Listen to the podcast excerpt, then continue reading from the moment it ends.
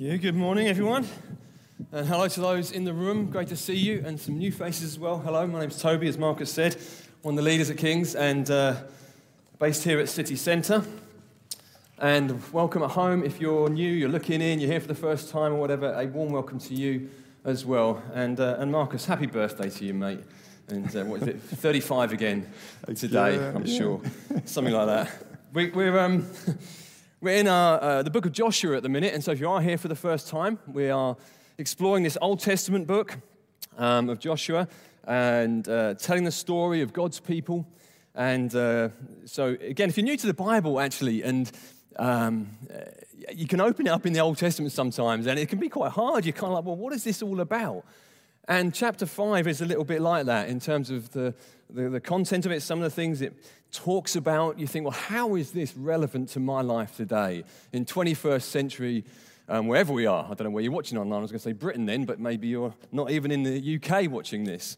Um, and so I hope that I'll be able to uh, help explain and apply some of this to our lives today.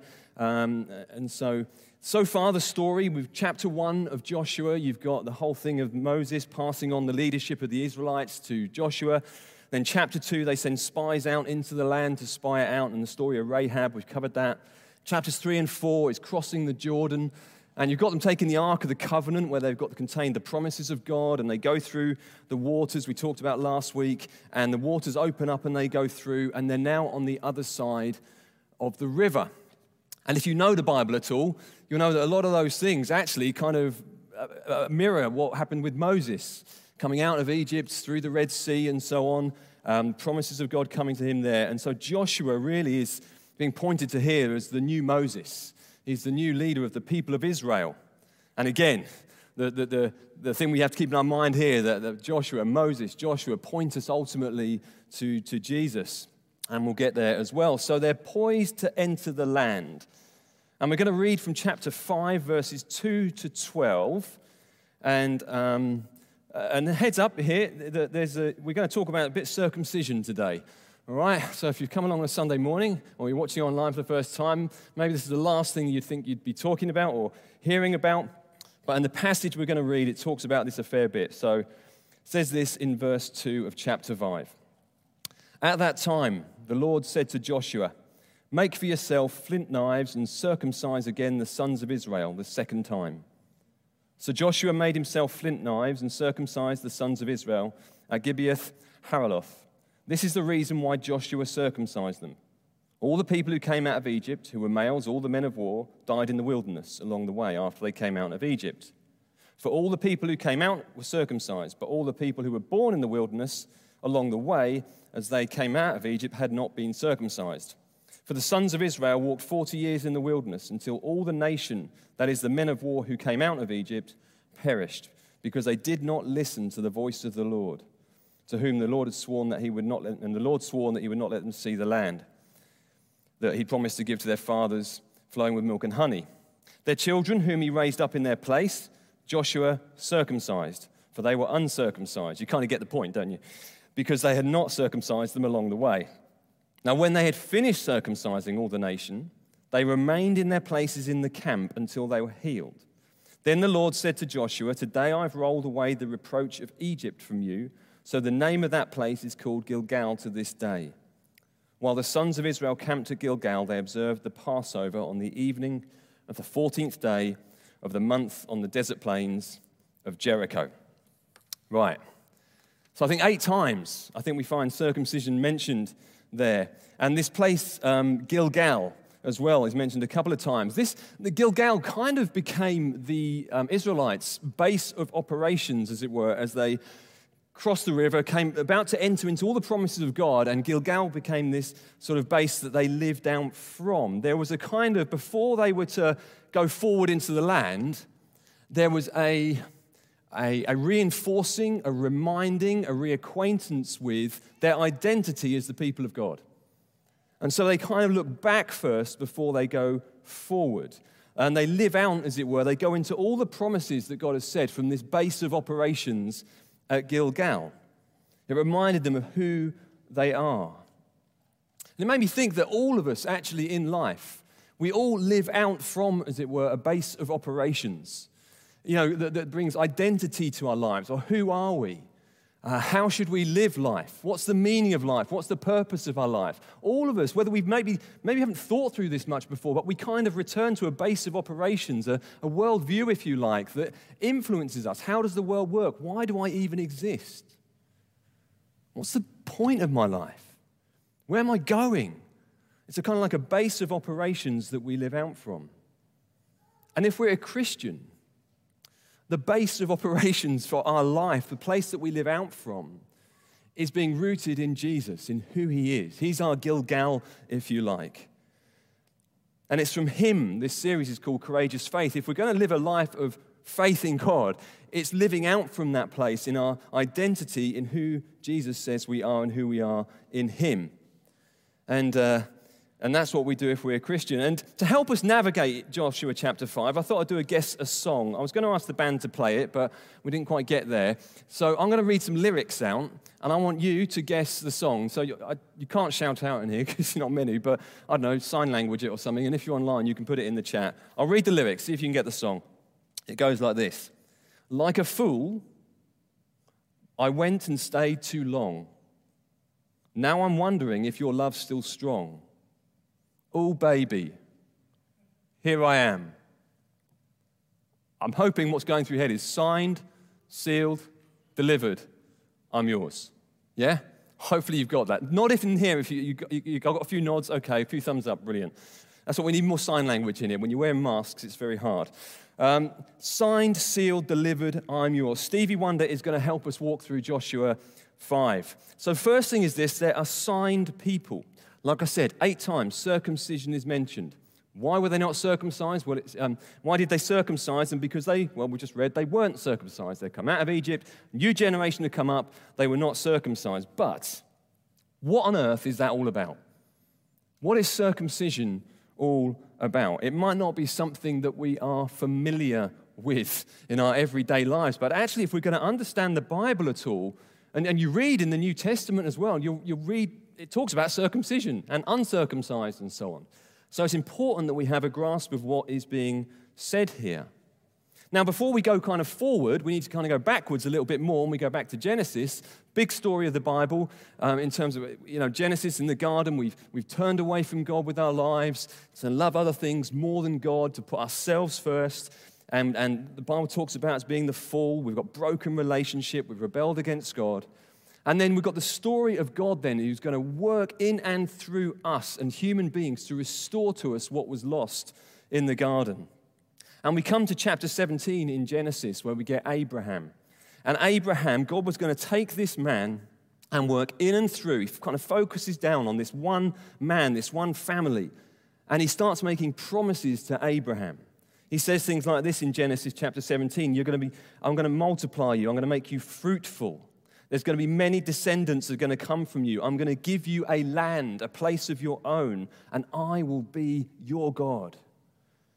God was going to do something in and through Abraham that was going to not stop with his family, not stop even with the nation of Israel, that was ultimately going to spill over into the whole world. And in Genesis 12, he says that to Abraham In you, through your seed, and that seed there, pointing to Jesus, all the families and nations of the earth will be blessed.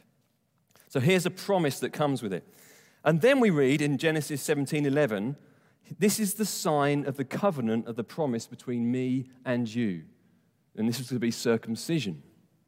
So, what is the point, first of all, of a sign? Well, a sign is meant to be something that points us to something beyond it. It's greater than that. Um, I've got my wedding ring here and, and this piece of metal is precious to me. Not because of the value of it, it could be sold for or anything, but because of what it represents. This, this ring represents, this sign, this symbol represents promises I've made between me and my wife, Jean. It, it, it, it, reminds me of the relationship. It reminds me of, the, of how to live, uh, almost, you know, what I'm living for in my marriage and what that means and so on. This means so much more. If you picked up off the street, you'd think, bit of a metal ring. And yet to me, this means so much more. It's symbolic of so much more. It points beyond. And, and the sign of circumcision pointed beyond. It pointed to the, it was part of the saying, You are the people of God. You're brought into the people of God when you were circumcised, and your family was. It speaks about permanence of the promise of God that He promised to Abraham.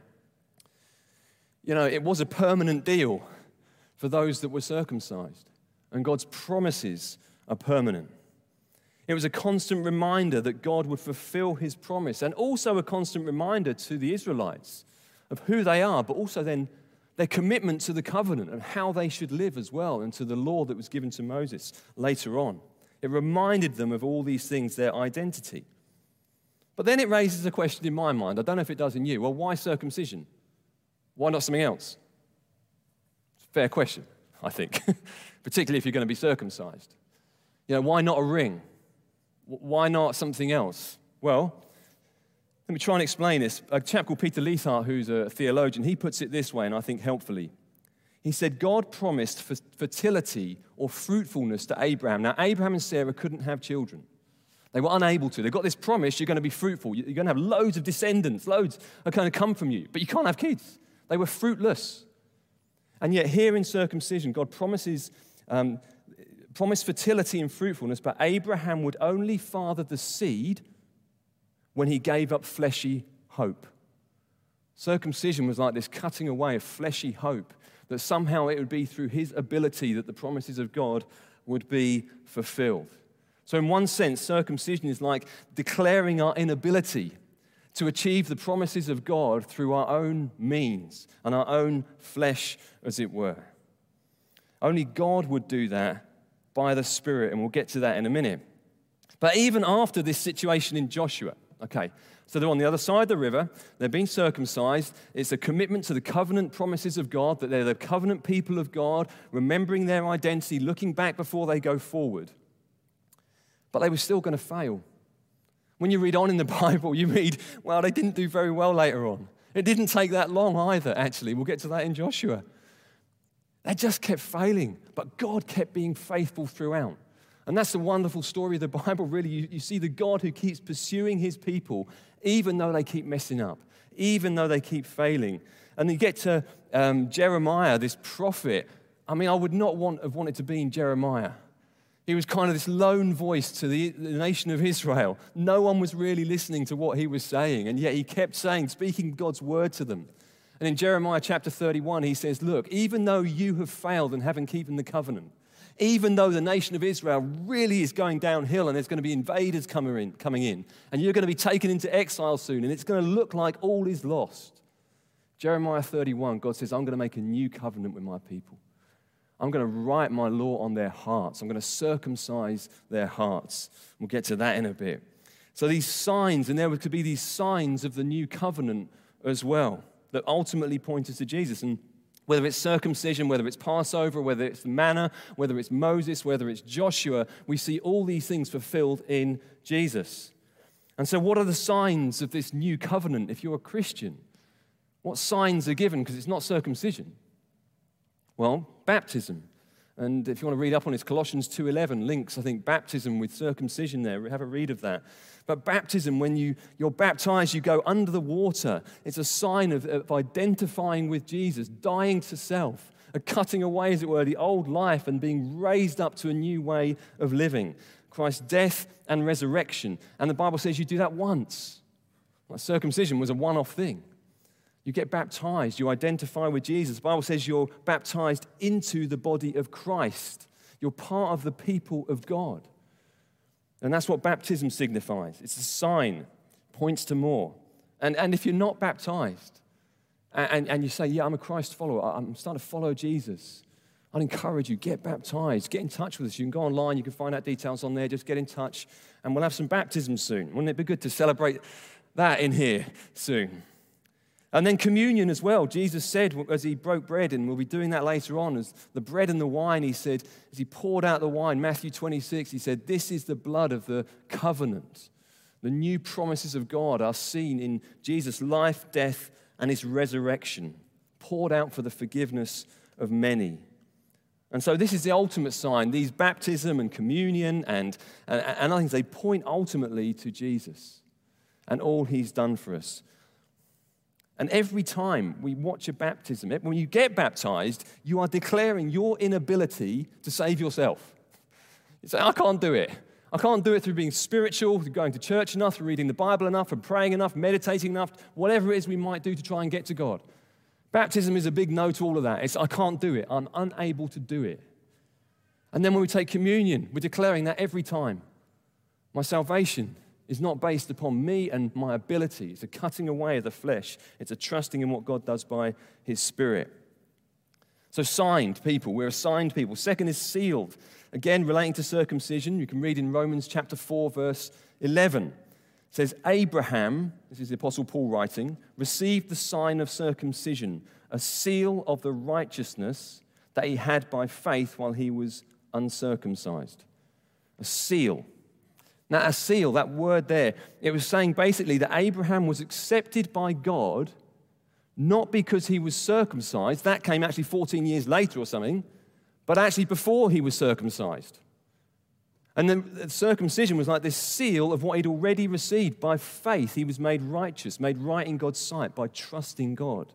A wonderful picture of God's grace there. People say that the, the grace isn't in the Old Testament, it's shot through it. God's wonderful grace to Abraham there. And what does a seal represent? Well, uh, it attests to something that is true. Ephesians 1:13 New Testament says, In him, in Christ, you also, after having listened to the message of truth, the gospel, you've heard about Jesus, having believed, what happened next? You were sealed. Same word, sealed. How? With the Holy Spirit of promise. The Bible in the New Testament says that you want to know what the seal of the circumcision is in the New Testament? It's the Holy Spirit's work in our life. In one sense, the Holy Spirit attests to us, testifies with our spirit that we are children of God. And so when you give your life to Christ, it's like, oh, wow. Abba, Father. By the Spirit we cry, Abba, Father. There's something that happens inwardly by the Spirit in our lives that you start to go, I think I believe this. I believe God is my Father. And we start to cry out, and the Spirit testifies, attests to us. There's a seal there. There's a mark of ownership there. These people, circumcision was like this seal of ownership on them. They're God's people, they're beloved of God, they're His treasured possession. And New Testament, again, God pours His Spirit into our hearts by the Holy Spirit. So He fills our hearts, floods our hearts. And it's a sign of God's ownership in our lives. I was looking at Helen actually when she I was paying attention, Helen, um, to the signs that she was doing. Did you see the one she did when she did that? Did you notice that one? Now, I'm presuming this is what it means. This is God, and He's over our lives, and we are under His lordship. Well, that's what I took it to mean. It's a sign of that, that, that, that, that we're under His ownership. And it's a beautiful ownership. It's not a, we, sometimes people think God's, this cosmic killjoy. He wants to ruin our fun and kind of spoil our days. Far from it. Actually, living under Him is a wonderful deal where we, tr- we find actually what true freedom is really about. And so we listen to him. The generation of Joshua, they didn't listen to him in the wilderness. Whereas we listen to him, we listen to what he says, we live his ways. Bible says we no longer live for ourselves, but for him. We've been bought at a price, therefore we live differently out from that. It's a mark of ownership in our lives that we're no longer our own, but we're his. And like I said, it results in this change of heart. And, and really, that gets to the heart of circumcision, actually. Circumcision was a physical sign, but actually, again, the Old Testament talks about circumcision of the heart. It was really an inward deal. It was never really about these sort of religious externals. It's about our hearts. And Deuteronomy in the Old Testament says, The Lord your God will circumcise your heart and the heart of your descendants. There'll be something cut away that hinders us living the way God wants us to live. Well, what is that? Well, he says he'll, he'll circumcise our hearts to do what? To love. To love the Lord your God with all your heart and all your soul. It's a cutting away. God's work in our lives when you become a Christian. There's a cutting away of everything that gets in the way of us loving God with all our hearts, all our minds, all our souls, everything that we have. We're saved by grace. but to walk a certain way. And so the Holy Spirit starts to work on our lives. That's what I found when I became a Christian. It's what I still find today. God wonderfully, still lovingly working on my heart to love God with all my heart and all strength, and to love other people as ourselves. That's what Jesus said is the greatest commandment. And the second one as well, to love people. So there's a, there's a sign of circumcision, there's the sealing of the, uh, the Holy Spirit, the circumcision there. And then we come to this final thing. The reason uh, that, that we are uh, that we're signed and sealed is because we're delivered. Gets the final deal here, really. God had brought them out of Egypt and they celebrate Passover. In verse 9, they say this actually that I've, today I've rolled away the reproach of Egypt from you. Again, this points as, as, as, they celebrate Passover, the death and resurrection of Jesus, the, the reproach of Egypt. What's that talking about? Well, the accusation of the enemy bearing down on our lives, keeping us slaves to sin and all the rest of it, and in a right mess and away from God. God, Jesus has taken that away. He's taken everything that stood against us, it's the Bible says, and nailed it to the cross. The condition of our shame because of our sin, He's taken it away completely, utterly. He's rolled it away. He's rolled it away. And I don't know if it's too much to join the dots of the resurrection, the rolling away of the stone there. You know, maybe it's a bit of a leap too far, but there is, you know, the empty tomb declares a big yes to the cross and says, actually, when we put our trust in Jesus, because of who he is and what he's done, he's raised again, and he can now bring new life to us because he's alive. That's a beautiful thing. We're signed and sealed because we're delivered. And then we can pray, Here I am. I'm yours. Signed, sealed, delivered, and I'm yours. And that's not a bad prayer to pray. I'm going to ask Kev and the band to come up. And they're going to lead us in a song, and then Marcus is going to come up. And uh, he'll lead us in taking bread and wine and communion. And if you're a Christ follower, when we take the bread and wine, we're declaring our inability in the flesh. we can't do it. We're declaring our faith in God. We're, we're, we're camping out at Gilgal again. We're coming back to the base of operations where we live life out from, where you live the Christian life out from, from this amazing place of grace, saved by faith in God before we're even circumcised. It's wonderful work of God in our lives. And so I'd encourage us, I've, you know, I've never done this before, make Stevie Wonder's lyrics your prayer. Here I am, signed sealed, delivered. I'm delivered. And I'm yours. And maybe even for the first time, you want to make that your prayer. Jesus, I'm yours. Based on what you have done for me, I'm yours. Shall we stand? And I'd like to pray for us, and then Kev will lead us. And if you're at home, you can do what you want sit, stand, whatever. But um, let me just pray. Lord, I want to thank you for the uh, richness of the story of, the, uh, of grace really shot through the Bible, where we turn away, where we keep stumbling and falling away, Lord, yet you keep pursuing us. You're faithful where we, we're unfaithful. Thank you, that's the story of the Bible, that there's one that's remained faithful. And Jesus, that's you. And Lord, thank you so much for the gospel of grace and, and, and, I pray, Lord, for those who follow you, just that we live out from that place, that base of operations, Gilgal, as we look back again, we remember what you've done for us. We constantly find our identity there in who you are and what you've done for us. And we live out from that place. We, we go forward into the promises of God from that place. Not putting the confidence in ourselves, but confident in you, in what you've done and what you will do. And I pray just help keep help help us as we come out and through this season to keep living out of that wonderful place security and identity in Jesus. Amen.